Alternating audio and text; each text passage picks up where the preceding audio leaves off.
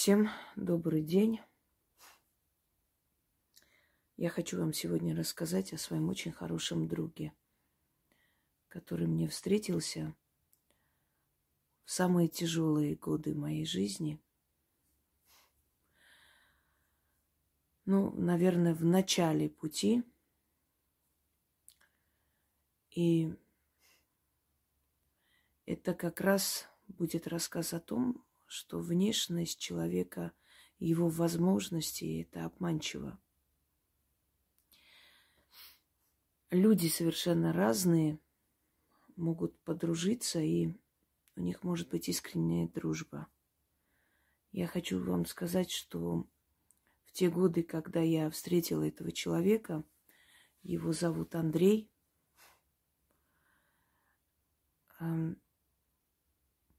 я была очень красивая девушка и все время привлекала внимание, была очень стройная, вот в таком вот, знаете, в пике своей красоты. Мы случайно встретились с ним на каком-то празднике. Это город Волжский, Волгоградская область. Э, там есть э, парк культуры и отдыха, как и везде во всех городах. Собственно говоря, это такой маленький городок, город-спутник Волгограда, когда-то Сталинграда, до этого царь, Царицына. Э, и мне он показался странным. В принципе, это потом подтвердилось, что он не такой, как все Он выглядел странно. Он был немного так неопрятно одет.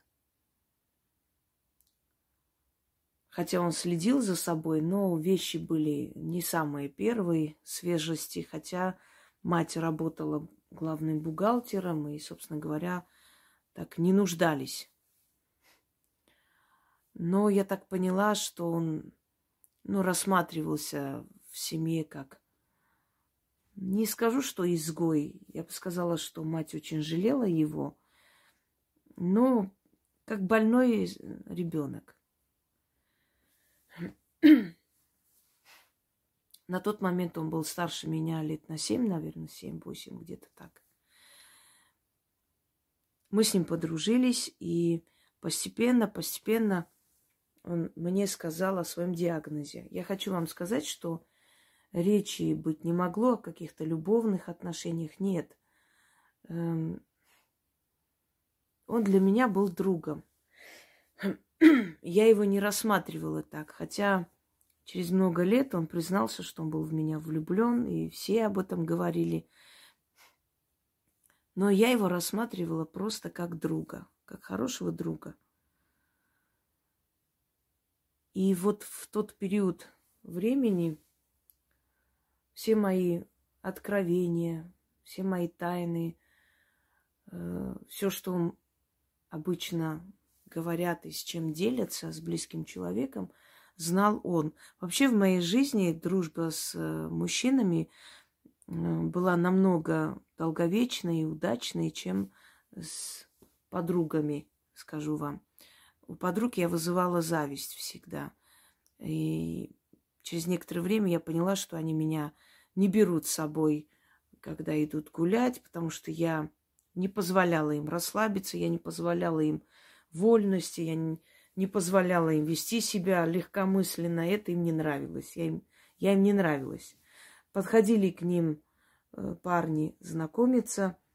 Они были красивые, красавицы, некоторые красивее меня намного, но почему-то потом начинали поддерживать беседу именно со мной потому что интеллектом я была выше. И это, естественно, им не нравилось. Поэтому наша дружба так особо не длилась долго, к сожалению. Мне с подругами, ну, может, им не везло со мной, не говорю ничего. А вот э, с Андреем мы дружили долго. И дружим до сих пор, просто он далеко и редко сейчас переписываемся. Э, ну, наверное, лет восемь больше. пока я не приехала в Москву. Потом, когда поехала через несколько лет, мы с ним встретились, снова увиделись. У него были девушки, но у него не получалось жизнь, ничего не получалось, к сожалению. Хочу вам сказать, что он выглядел странновато, и когда мы с ним по улице гуляли, а мне было абсолютно наплевать на мнение людей, как они там относятся к нему. Он странновато выглядел. Э, было видно, что он не совсем здоровый человек.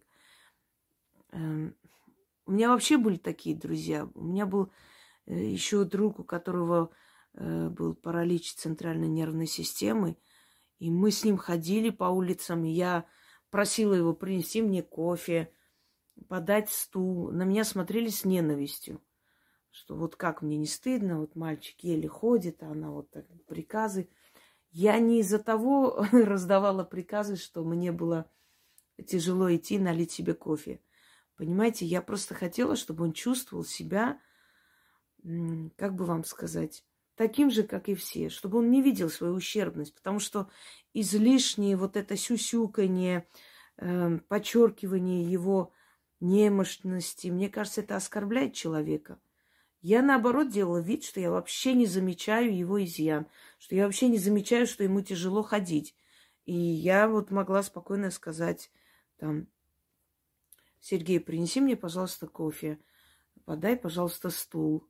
И ловила, конечно, эти ненавистные взгляды. И он потом мне сказал, что он, ему было очень приятно со мной дружить, потому что со мной он никогда себя не чувствовал инвалидом. В отличие от других, которые, ой, Серега, не надо, я сама, я принесу, тебе тяжело, тебе трудно, а вдруг ты упадешь, понимаете? Это не знаю, откуда мне было дано, вот внутреннее какое-то вот такое вот понимание, корректность, что ли. И вот э, я имею в виду, что вот с этими ребятами я познакомилась именно через Андрея. Мы с ним э, были близкие друзья, и он меня ввел в круг. Он состоял в обществе инвалидов.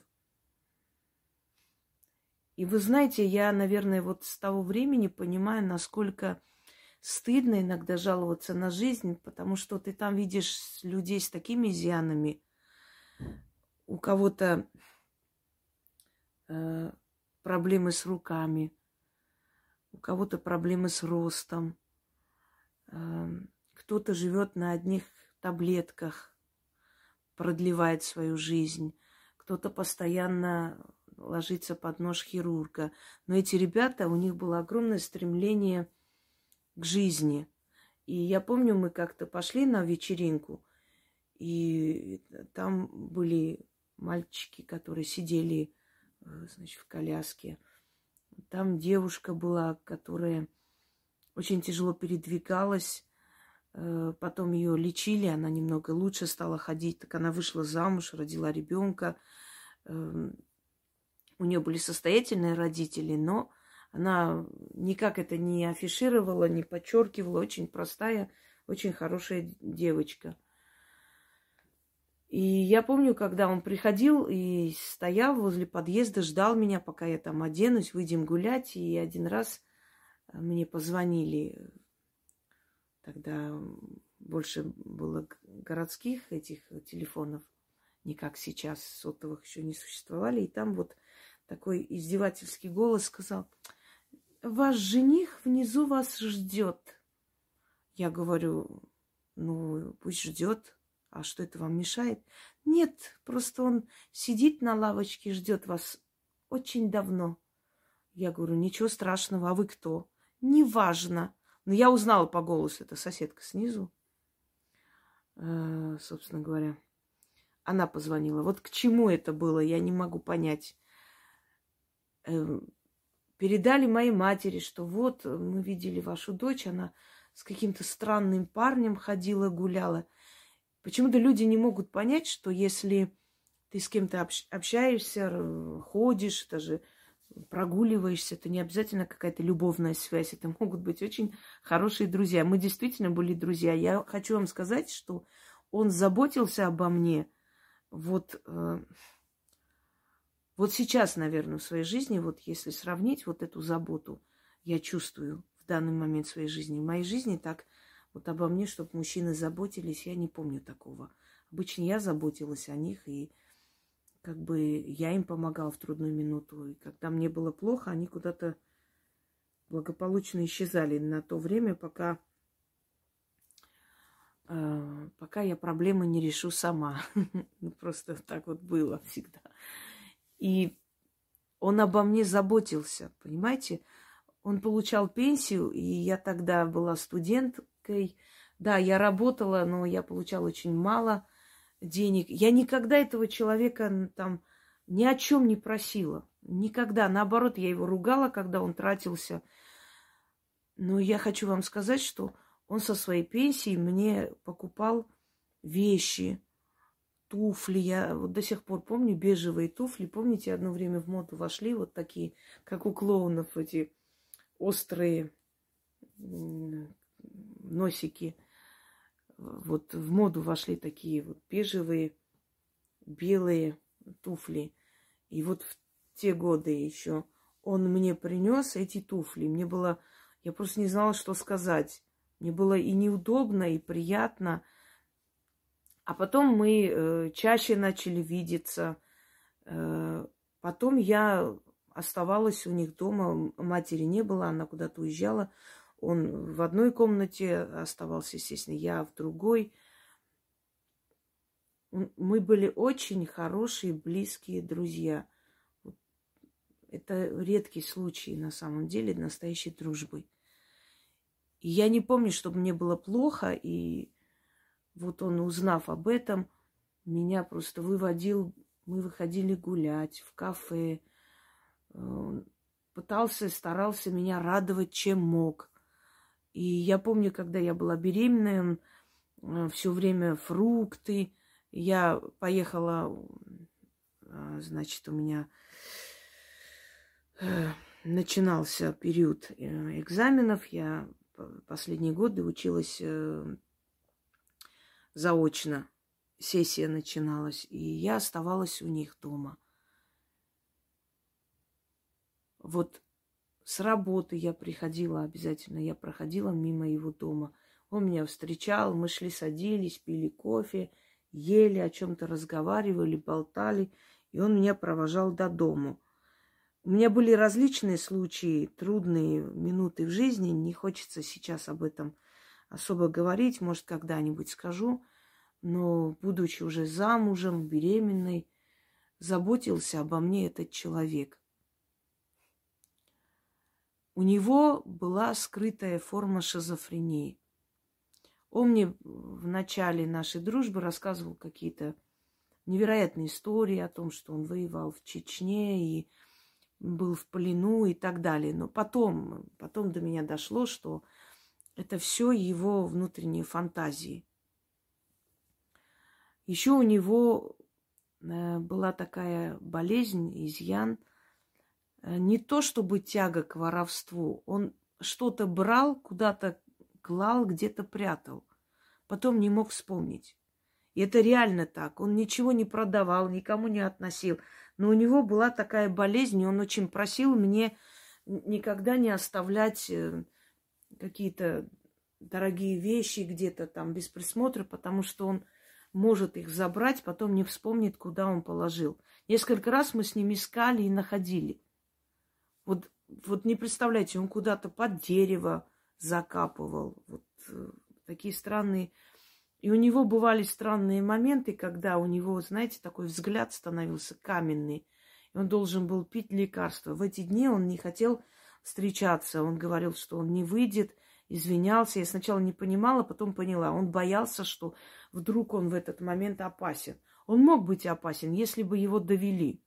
Но со мной этот человек очень замечательно общался. Мы, у нас совершенно не было никаких проблем в общении, потому что я, понимая его недуг, то есть не пыталась лезть ему в душу, э, как-то его выводить. Потом я узнала, что он в детстве переболел менингитом, очень тяжелой формой, и был при смерти, собственно говоря. Его лечили очень долго, и после этого он получил вот и эту инвалидность, и, собственно, вот э, изъян. У него был нездоровый мозг. И однажды его все-таки вывели. Тетка, которая приехала из деревни, не понимая, что это такое, за состояние вот, вот такое вот свино-колхозное. Она его заперла, э, значит, в, в комнате, а он должен был принять лекарство. И он просил, умолял, говорил, позвони матери. Я ничего не знаю, мать придет, сам скажешь, мне ничего не надо, сиди там. Ему стало плохо, и он взломал дверь, и он кинулся на нее. Он кинулся ножом на, на тетку свою. Был суд. Э, я просто знаю, что это была абсолютно отвратительная баба, потому что я приходила, и э, у меня были там вещи. Я попросила, я говорю, ну вынести мои вещи, отдайте мне ничего не знаю. Потом она вынесла. То есть это отвратительное существо, которое, ну, может быть, ее предупредили, она не отнеслась к этому серьезно. Она не умерла, она выжила. Не было таких прям уж страшных ран, но он, да, он, он ее прям искалечил так здорово.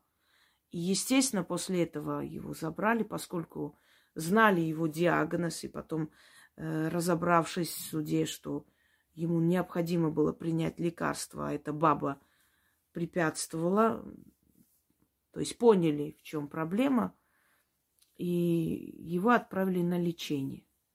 Он несколько лет лечился, потом вернулся. Я помню, когда я шла, и я как увидела его, мне прям так, такая радость внутри, что вот он все, он на свободе, что у него все хорошо. Ну, больной человек – он не преступник.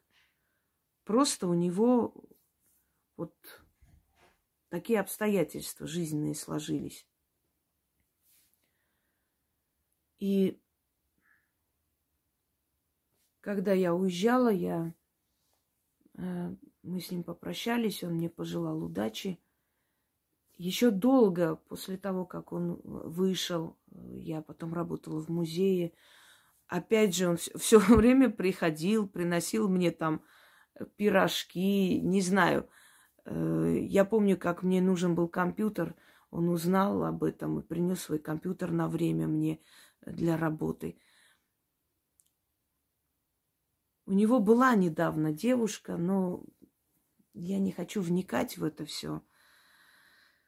Они тоже не очень, скажем так, ну, в умственном отношении. Он, он очень интеллектуальный человек, понимаете, он очень начитанный, очень глубокий, интересный человек. Но поскольку он инвалид, поскольку у него вот такое случилось в жизни, к нему вот такое как бы отношение, общество у нас такое, что он вроде бы вот уже ну,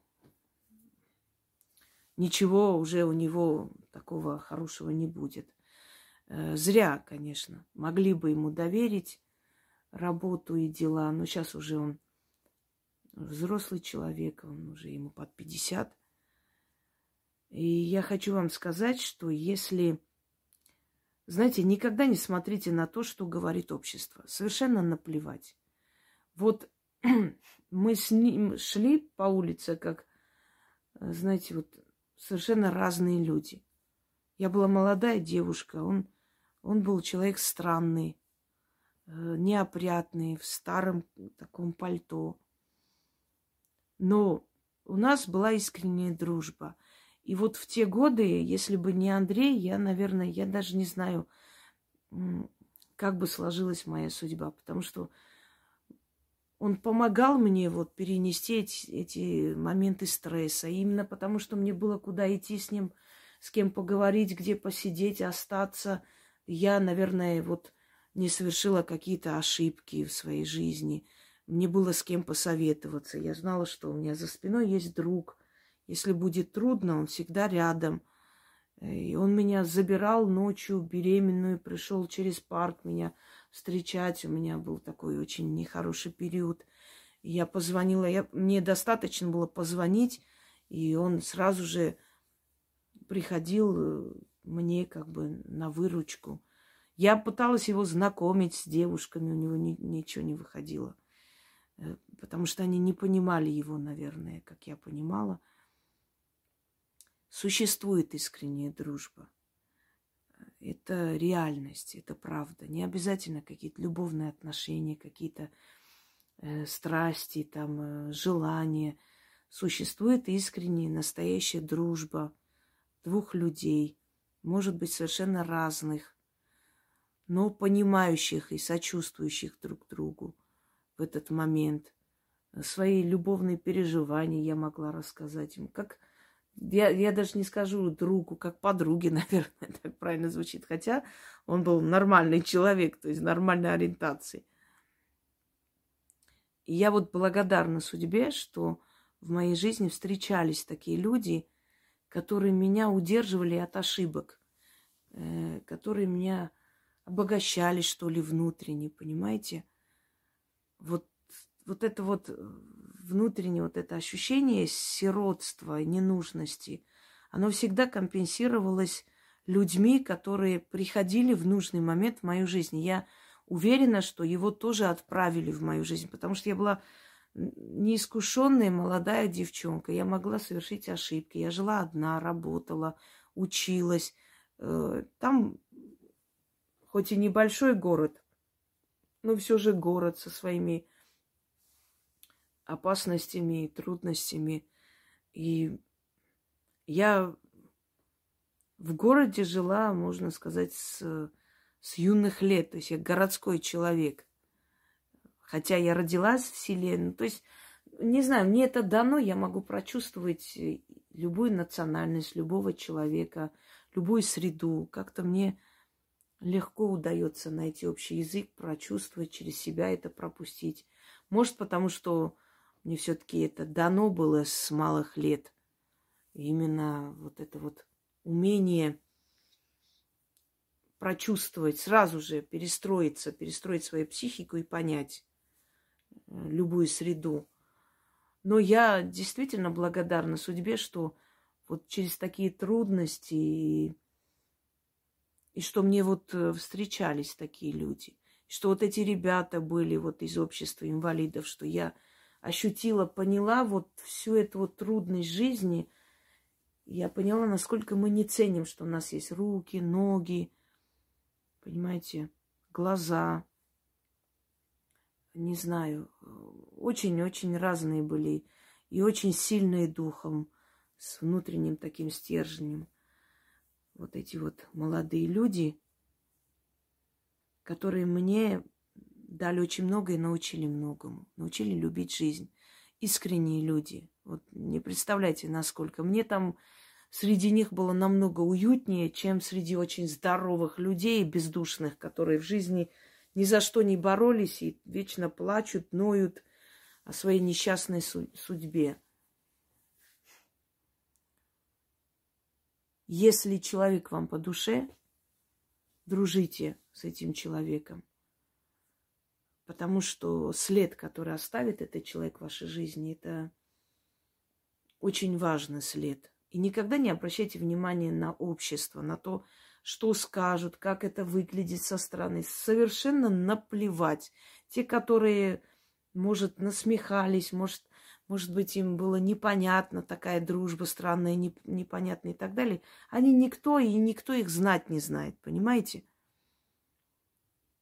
То есть э, их мнение ни о чем. Вот э, если, предположим, я бы, учитывая мнение вот этой толпы, перестала общаться с хорошим человеком, а он был хороший человек, просто он был болен. И, ну, есть, имею в виду, что тогда мы общались, он болел. Э, я, если бы я перестала общаться с этим человеком, может быть, я в своей жизни совершила бы очень много ошибок, потому что некому было мне посоветовать, удержать, Э, все-таки он был местный житель, он знал это все, он понимал эту всю ситуацию. А я приезжая из села, девчонка, которая могла все что угодно, там какие-то компании нас не тянут. А он меня как бы отвлек в сторону к правильным людям. Никогда не живите ради того, чтобы кому-то понравиться. Живите так, как вы считаете нужным а остальные подстроятся под вас. И спасибо судьбе за всех людей, которые мне встречались. Мне очень много хороших людей встречались. Очень. Я же во многих городах была. Я ездила, я была администратор цирка Шапито, я была администратор дельфинария, я была администратор э, перевезного, значит, лунопарка, зоопарка. Э, работала, мы ездили на раскопки, я была в Элисте, я была в Нижнем Новгороде, в Великом Новгороде, в Твери, в Пскове, э, много где. Удомель, значит, Тамбов, э, Тверь, где я только не была. Ну, объездила всю Россию точно. Золотое кольцо это вне сомнений. И везде мне встречались хорошие люди. Может, потому что я их притягиваю, может, потому что я вижу в людях сначала хорошие, потом изъяны. Может быть, не знаю. Но я бы не, мог, не сказала, что в жизни столько вот дерьма и вот все плохие. Да, очень много дерьма, очень много неадекватных, очень много хитро сделанных, знаете, себе на уме. Да, много их. Но и, но и достойных людей немало. Если бы их не было, наша цивилизация давно бы уже остановилась. И достойных немало людей. Старайтесь все-таки видеть в людях хорошее сначала. Э, как Высоцкий говорил, я сначала вижу хорошее, а плохое они сами потом показывают. Но в любом случае, в любом случае не теряйте веру в людей. И живите так, как вы, как вам комфортно. Дружите с тем человеком, с кем вам интересно, приятно и хорошо. И плевать на то, что со стороны это выглядит, может, непонятно и непрестижно. Вам же хорошо. Я вот считаю, что такая забота обо мне, вот, которую я запомнила на всю жизнь, она меня научила тому, что да, обо мне должны заботиться, я женщина. И то, что этот человек меня уводил из нехороших каких-то компаний, не то что компаний, вообще не очень хороших связей. Мы с ними ругались и ссорились из-за того, что он меня предупреждал. Я и плакала, обижалась, потом понимала, что он прав. И спасибо ему за это. В моей жизни, по крайней мере, никто случайно не приходил. И достойные, и недостойные, они пришли для чего-то. Каждый человек в нашей жизни учитель. Он чему-то нас учит и делает нас мудрее и сильнее. Желаю вам всем удачи и пусть в вашей жизни будет настоящий друг. Хотя бы на тот период, на который вам необходима эта дружба. Всем всего хорошего.